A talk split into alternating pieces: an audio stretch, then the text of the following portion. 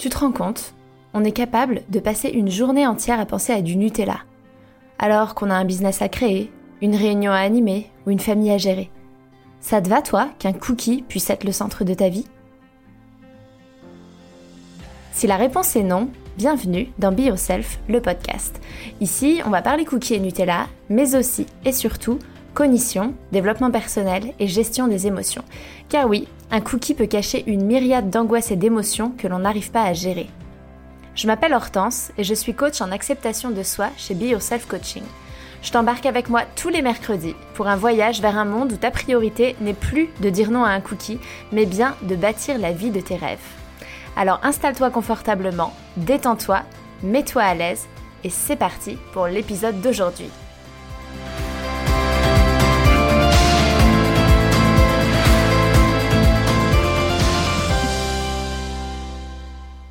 Bonjour tout le monde, je suis super heureuse de vous retrouver pour cet épisode vingt-cinq de Be Yourself, le podcast, que j'ai intitulé « Sois forte, sois parfaite, dépêche-toi, que me dit ma petite voix et comment la faire taire ?» En fait, j'ai découvert il n'y a pas très longtemps ce que c'était que les drivers en psychologie. Euh, Taibi Kahler, je ne sais pas si je prononce bien son nom, c'est un psychologue américain et il a identifié en fait des conditionnements que l'on aurait, euh, donc une, une manière d'être, un, un conditionnement que, que, que l'on a construit avec le temps et qu'il a baptisé les drivers. En fait, c'est euh, driver, comme son nom l'indique, hein, c'est un truc qui nous conduit, ça vient de driver, conducteur, euh... j'ai un niveau d'anglais incroyable comme vous pouvez le voir, et oui, je vis aux États-Unis. Non, je plaisante. Donc vous voyez l'idée, en tout cas driver c'est un conditionnement et c'est quelque chose qui va euh, nous conduire dans nos actions, nous... En fait j'ai souvent driver, du coup c'est compliqué pour moi de le traduire, mais je pense que vous avez saisi l'idée. Et en fait, il les qualifie comme étant des messages assez contraignants que, qu'on a intégrés dans notre, dans notre enfance sans en avoir conscience. Euh, souvent, c'est ce qu'on va avoir hérité de notre éducation, des croyances qu'on nous a transmises. Euh, on, on, on en a tiré des conclusions parce que c'est des choses qu'on a entendues. Et c'est ce qui constitue en fait euh, notre, une partie de notre carte du monde. Et notre carte du monde, je vous en ai déjà parlé, je pense, sur ce podcast. C'est quelque chose dont je parle souvent. C'est une notion en, en programmation neurolinguistique, en P N L, de euh, notre façon à nous de voir le monde. Et en fait, les drivers, ça, ça, ça, ça, ça, ça, ça s'intègre à ça. Et donc, alors apparemment, ces drivers, ils seraient valables, notamment dans nos sociétés occidentales, mais en fait, ce serait différent dans d'autres cultures, notamment en Asie, au Moyen-Orient, parce que c'est très culturel et parce que ça vient de ce qu'on nous a dit et de, des schémas de comment il faudrait être, des conditionnements de comment il faudrait être dans la société. Donc, si vous vivez dans une société occidentale, c'est pour vous. Et si c'est pas le cas, si vous avez grandi, que vous, vous, vous m'écoutez de je ne sais pas quel pays qui n'est pas une société occidentale et que vous n'avez pas grandi dans cette société, peut-être que c'est pas complètement pour vous. Voilà, c'était le petit, euh, le, le, la petite précision que je voulais faire. Et en fait, ces drivers, ils vont venir euh, guider nos actions sans qu'on en ait conscience. En fait, les drivers, c'est des pensées. Et je vous rappelle hein, que euh, on a une pensée, ça nous génère une émotion et ça nous entraîne euh, une action. Pour ça, je vous renvoie à l'épisode dix-sept de mon podcast, devenir maître t- de tes émotions grâce au modèle, pour bien comprendre comment fonctionne notre cognition et justement cette histoire de euh, pensée, euh, émotion, action. Mais donc les drivers guident nos actions parce qu'en fait les drivers c'est des pensées. Et en fait tant qu'ils sont inconscients, nos drivers ils vont nous pomper notre énergie. Ils ont des avantages et c'est pas que négatif, de toute façon il n'y a rien qui est que négatif, c'est toujours, euh, je vous le dis souvent, hein, c'est toujours cinquante cinquante et tout est toujours cinquante cinquante. Mais ça c'est quand ils sont utilisés consciemment, on peut en tirer le meilleur et on peut, on peut avoir, euh, voir les côtés positifs. Mais souvent en fait, ce qui fait c'est qu'on va les utiliser un peu contre nous, c'est cette petite voix intérieure de, que, quand je vous le disais dans le titre de l'épisode, de « sois forte, sois parfaite, dépêche-toi ». Et, et ça en fait souvent... on va l'utiliser contre nous parce que c'est inconscient et ça nous pompe notre énergie. Donc il existe cinq drivers. Euh, donc le premier c'est le soi parfaite. Et soi parfaite, en fait, elle vient, vient nous pomper toute notre énergie parce que euh, en fait on ne sait pas ce qui est réellement important.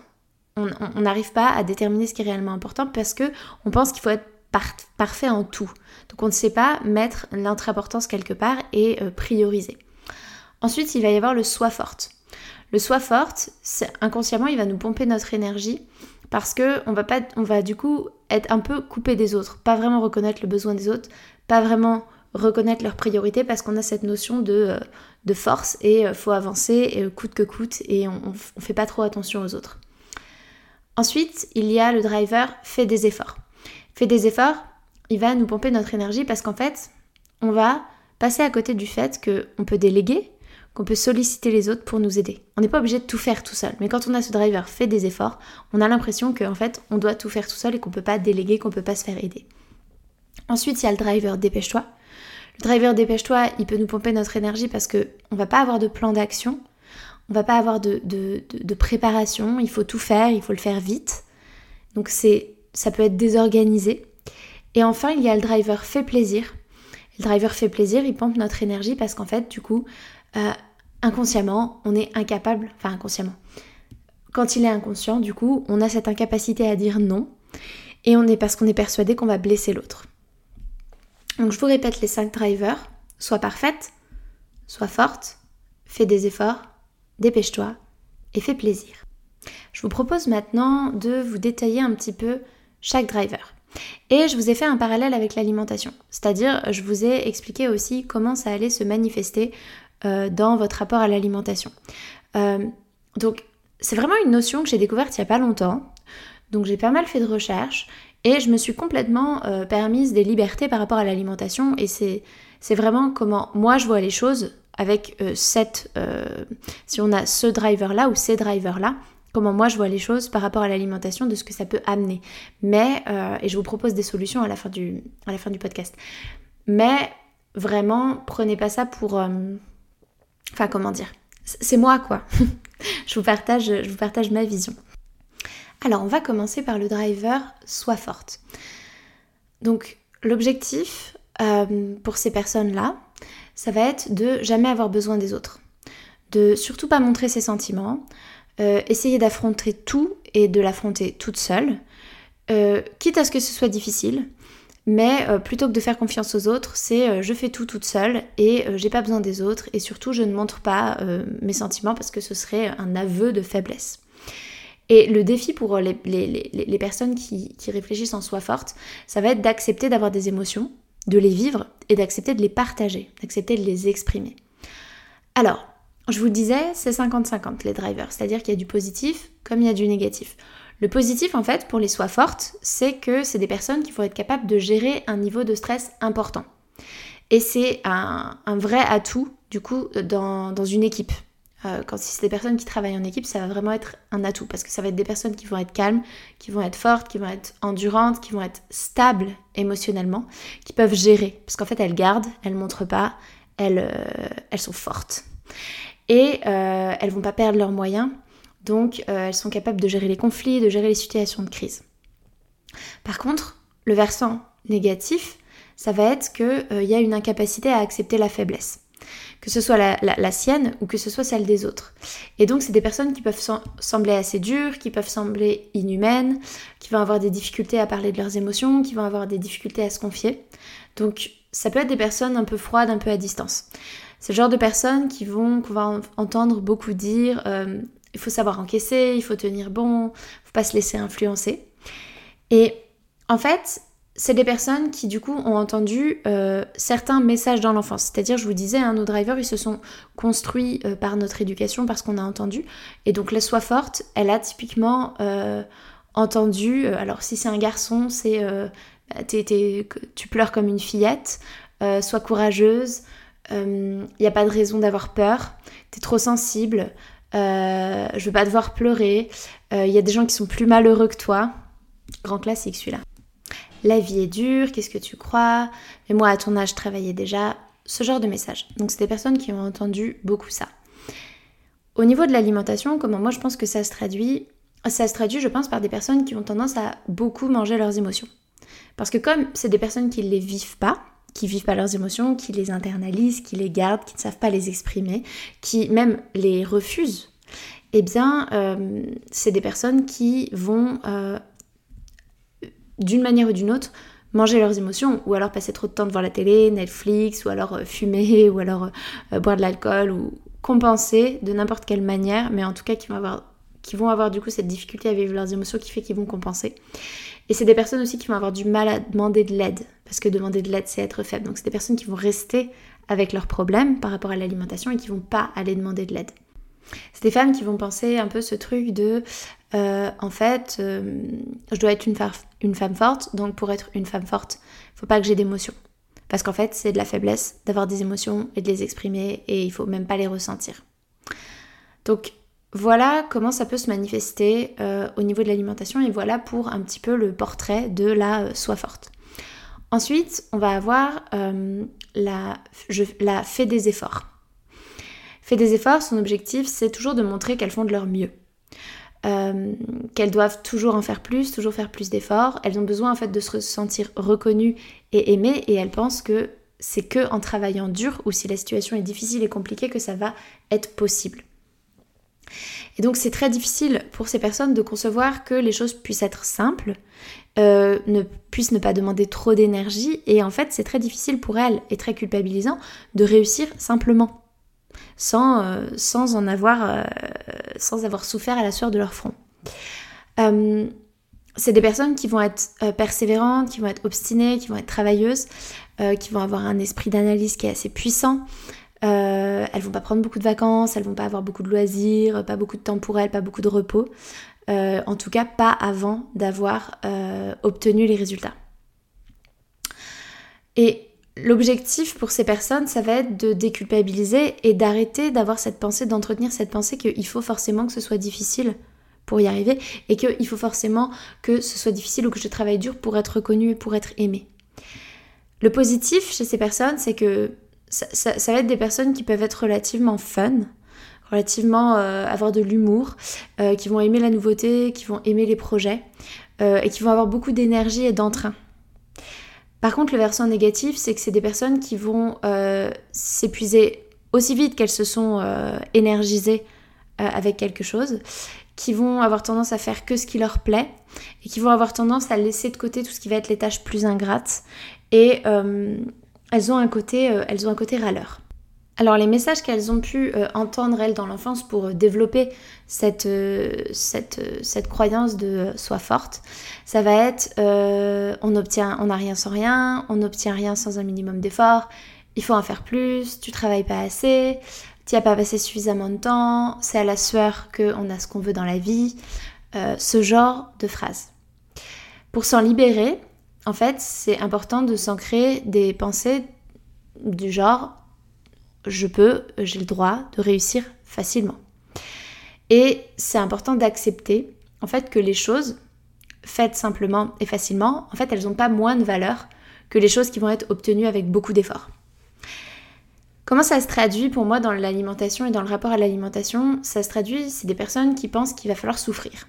Et donc il va falloir faire un régime drastique, et que si c'est trop facile ou si c'est pas assez difficile, enfin si c'est trop facile, c'est pas assez difficile, c'est la même chose. Ouais, si c'est pas assez, on souffre pas assez, bah, c'est, que, c'est qu'il y a un problème en fait, c'est que, c'est que ça va pas marcher. Et en fait, c'est, je trouve que le, ce qui est important pour ces personnes, ça va être de faire la paix avec le fait que les régimes en fait sont difficiles mais ne marchent pas.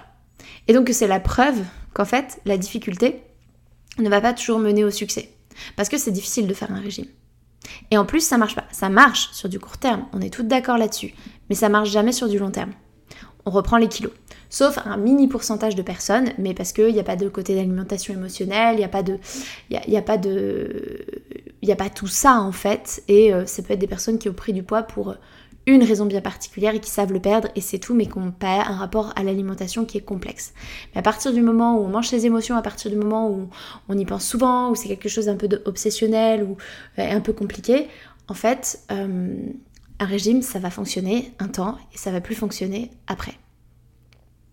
Donc c'est vraiment la preuve, les régimes, qu'en fait la difficulté, ça mène pas au succès, bien, bien au contraire.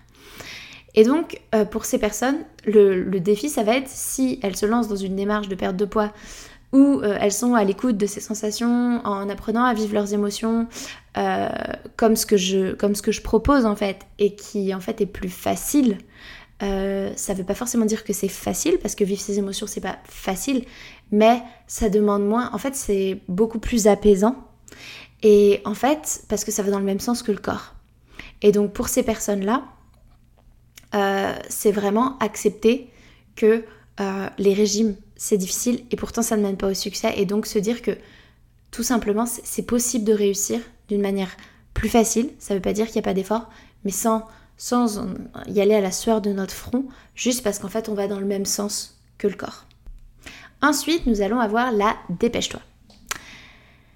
La dépêche-toi, c'est... Euh, on n'a pas assez de temps pour faire tout ce qu'on a à faire. En gros, c'est ça son mantra. C'est quelqu'un qui est souvent en retard, qui multiplie les activités en parallèle, qui fait plein de trucs en même temps, qui veut tout faire en même temps, qui se disperse beaucoup et qui, au final, en fait, ne fait rien jusqu'au bout parce qu'elle n'a pas le temps. Euh, là, l'importance pour ces personnes-là, ça va être de lâcher prise. Ça va être d'apprendre à prendre le temps, à ralentir et de arrêter le multitasking et aller plutôt vers le monotasking, le fait de faire une chose à la fois et de s'y concentrer. Ça, c'est complètement moi, le dépêche-toi. Je suis tellement, tellement comme ça. On, on, a, on a tous, ça je vous l'ai pas dit, on a tous plusieurs drivers.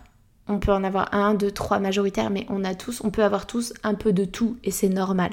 Mais c'est de voir quel est le, le, celui qu'on a le plus. Et d'ailleurs, je vous mettrai un lien pour faire un test. Euh, c'est pas moi qui ai fait, qui ai fait ce test. De toute façon, je vous mettrai les, les références, mais euh, je vous mettrai un lien pour faire un test dans, dans cet épisode.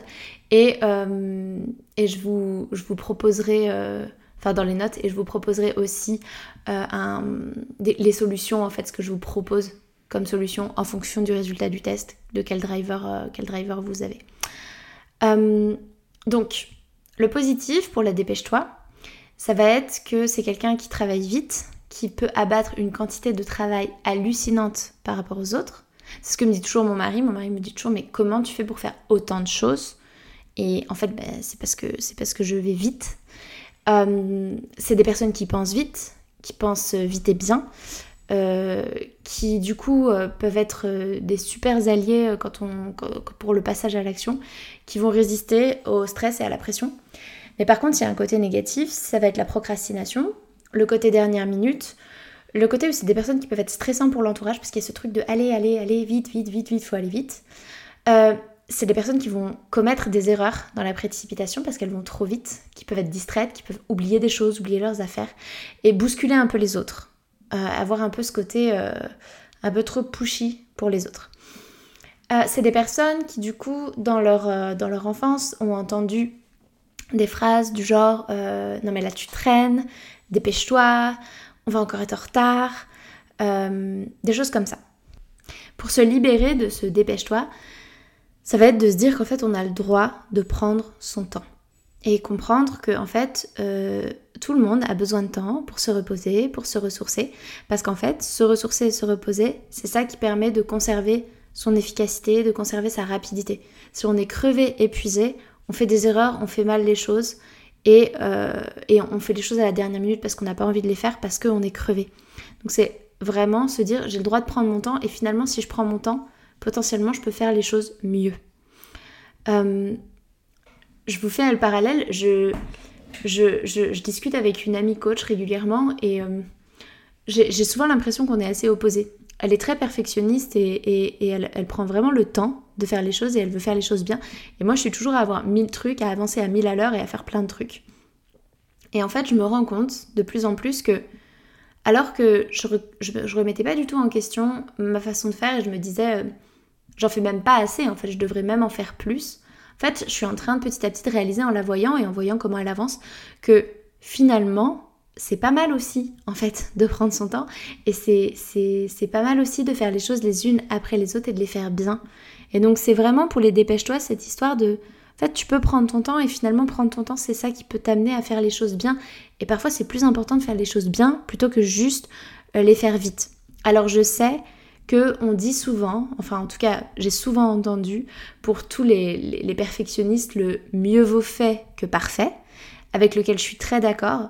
Mais parfois, je pense qu'il y a des fois où c'est bien aussi de, de, de, d'être sur le versant qualité et pas que quantité.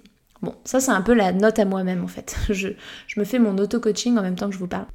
Et par rapport à l'alimentation, je dirais que c'est quelqu'un qui va... Euh, ce sont des personnes qui vont déjà euh, sauter très rapidement sur le premier truc venu euh, parce que euh, faut aller vite. Donc on va pas réfléchir beaucoup à la méthode, à, à l'approche. C'est juste, tiens, là, il y a ce truc-là, euh, je vais le faire. Et euh, si les résultats sont pas assez rapides, bah va vouloir changer de méthode, va se dire qu'en fait, ça marche pas. Euh, et donc vont essayer plein de trucs, vont passer tout le temps à autre chose et vont en fait pas faire vraiment les choses, pas faire comme c'est proposé, et donc vont, vont pas forcément réussir à aller au bout de leur perte de poids parce qu'il y a toujours ce truc de je saute de méthode en méthode où je tente un truc et puis ça va pas assez vite donc j'arrête et je baisse les bras et je me décourage. Une fois de plus, hein, ça c'est vraiment mon analyse et comment, comment je vois les choses. Euh, vous avez le droit de pas être d'accord évidemment et euh, enfin voilà, c'est, c'est vraiment juste ma vision et comment moi j'analyse ça. Ensuite, on a la fait plaisir. La fait plaisir, euh, son mantra, ça va être de s'occuper du mieux possible des personnes qui vont les entourer. C'est des petits Saint-Bernard. C'est vraiment les autres passent avant tout.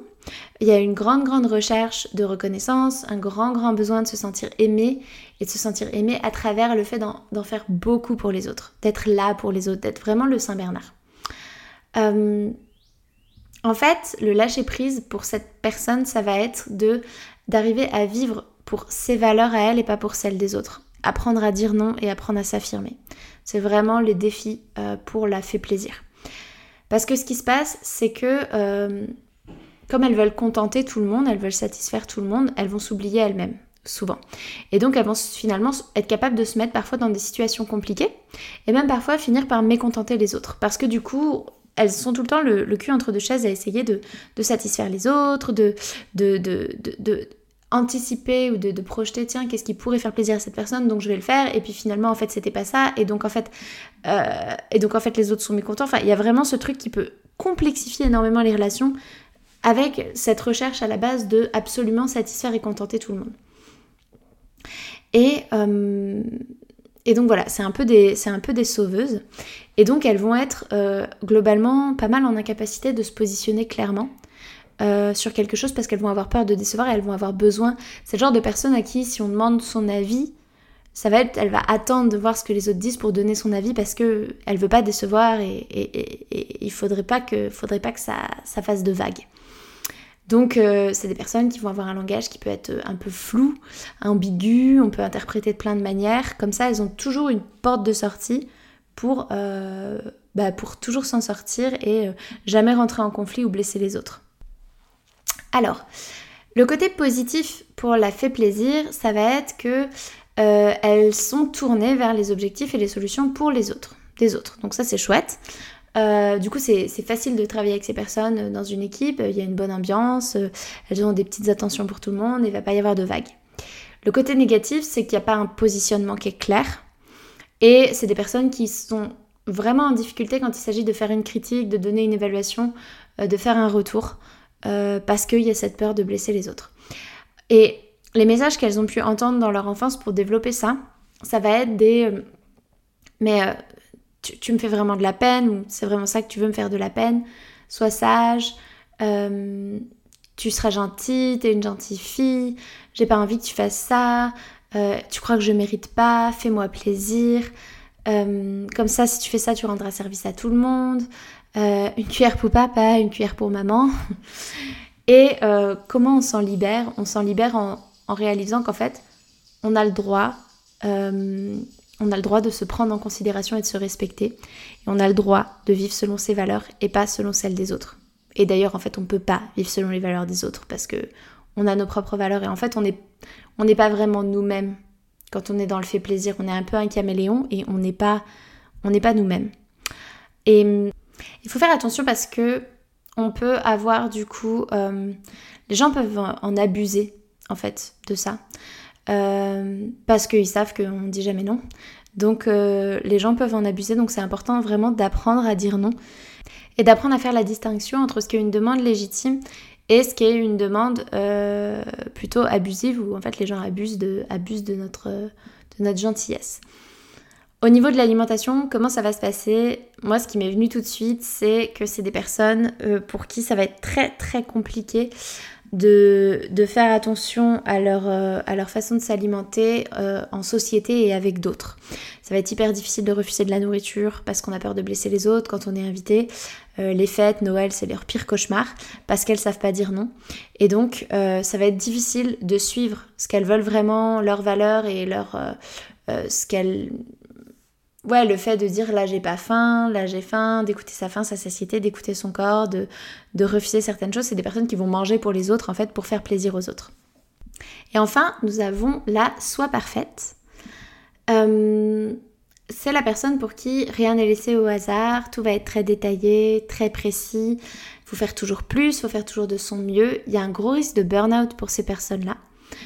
Le lâcher-prise, il va vraiment se trouver dans le fait de se donner le droit à l'erreur, d'avoir le droit de faire des erreurs. Ce qui est positif, le côté positif des soi parfaites, c'est que c'est des personnes qui vont être sages, qui vont être très orientées vers les objectifs, les solutions, euh, qui sont très dans la norme, dans, avec une, une, une bonne moralité, euh, des, des grandes valeurs, euh, très organisées, une bonne méthodologie, plein de procédures. Par contre, le côté négatif, c'est que elles vont être euh, assez dogmatiques, assez critiques, très autocritiques. Et elles vont se concentrer essentiellement sur le comment faire plutôt que sur le quoi faire. Les messages que ces personnes, elles ont pu entendre dans leur enfance, ça va être « tu dois être la première de ta classe »,« j'espère que c'est toi qui as eu la meilleure note euh, »,« dix-neuf sur vingt c'est pas suffisant euh, »,« il faut avoir la première place euh, »,« qui a eu la première place euh, »,« là euh, ta lettre elle est pas bien tracée, t'as dépassé sur ton coloriage euh, »,« tu recommences et tu ne t'arrêteras pas tant que c'est pas parfait ». Pour se libérer du soi parfait, c'est s'autoriser à être soi-même et s'autoriser à faire des erreurs. C'est apprendre à être plus réaliste sur le, le, le degré de qualité que, qu'on s'impose et se demander en fait si la perfection est atteignable. Et en fait la perfection ça n'existe pas, donc c'est vraiment remettre les choses à leur place. Au niveau de l'alimentation, je dirais que c'est des, c'est des bons élèves, c'est des gens qui vont avoir tendance à... à vouloir faire exactement à la lettre et à se déconnecter de leur corps, à se déconnecter de leurs sensations. Euh, vraiment de, de, de, de se taper dessus, d'être très, d'être très dure avec elle-même. Donc beaucoup dans l'autocritique, pas beaucoup d'amour d'elle-même, parce qu'il faut absolument euh, faire les choses, elles se mettent beaucoup de pression. Et euh, elles ont vraiment besoin d'un plan d'action hyper défini, savoir exactement euh, ce qu'elles vont manger, quand elles vont manger, pourquoi, enfin quand elles doivent le manger. Et euh, elles se font peu confiance et elles sont peu dans de l'essai.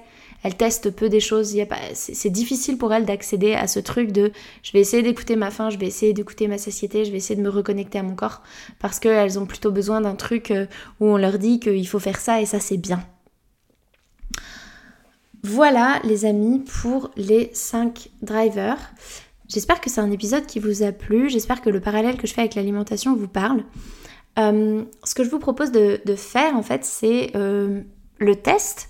Vous allez le trouver dans les, dans les notes, euh, dans les notes du podcast, j'ai mis le lien pour faire un test. Euh, je l'ai fait, c'est intéressant, j'étais pas très étonnée des résultats. J'avais euh, quand même un driver très majoritaire qui était le dépêche-toi. Et après, j'en avais quand même trois autres qui étaient, euh, qui étaient, qui étaient quasiment à égalité et le sois parfait était un peu derrière. Et en fait, euh, ce que je fais, ce que je vais faire, c'est que je vais vous faire une petite fiche que vous pouvez télécharger dans les notes du podcast avec les ressources que je vous propose ou ce que je vous propose de faire en fonction de, votre, de vos résultats, de quel driver vous avez le plus par rapport à votre rapport à l'alimentation. Donc voilà, je vais vous faire une petite fiche comme ça, vous pourrez la télécharger. Euh, j'espère que, bah, j'espère que ça vous plaît, que je fasse ça. Mais je me suis dit, voilà, j'ai envie de vous apporter aussi des solutions. Donc je vous propose, maintenant que vous avez la théorie, je vous propose de faire le test.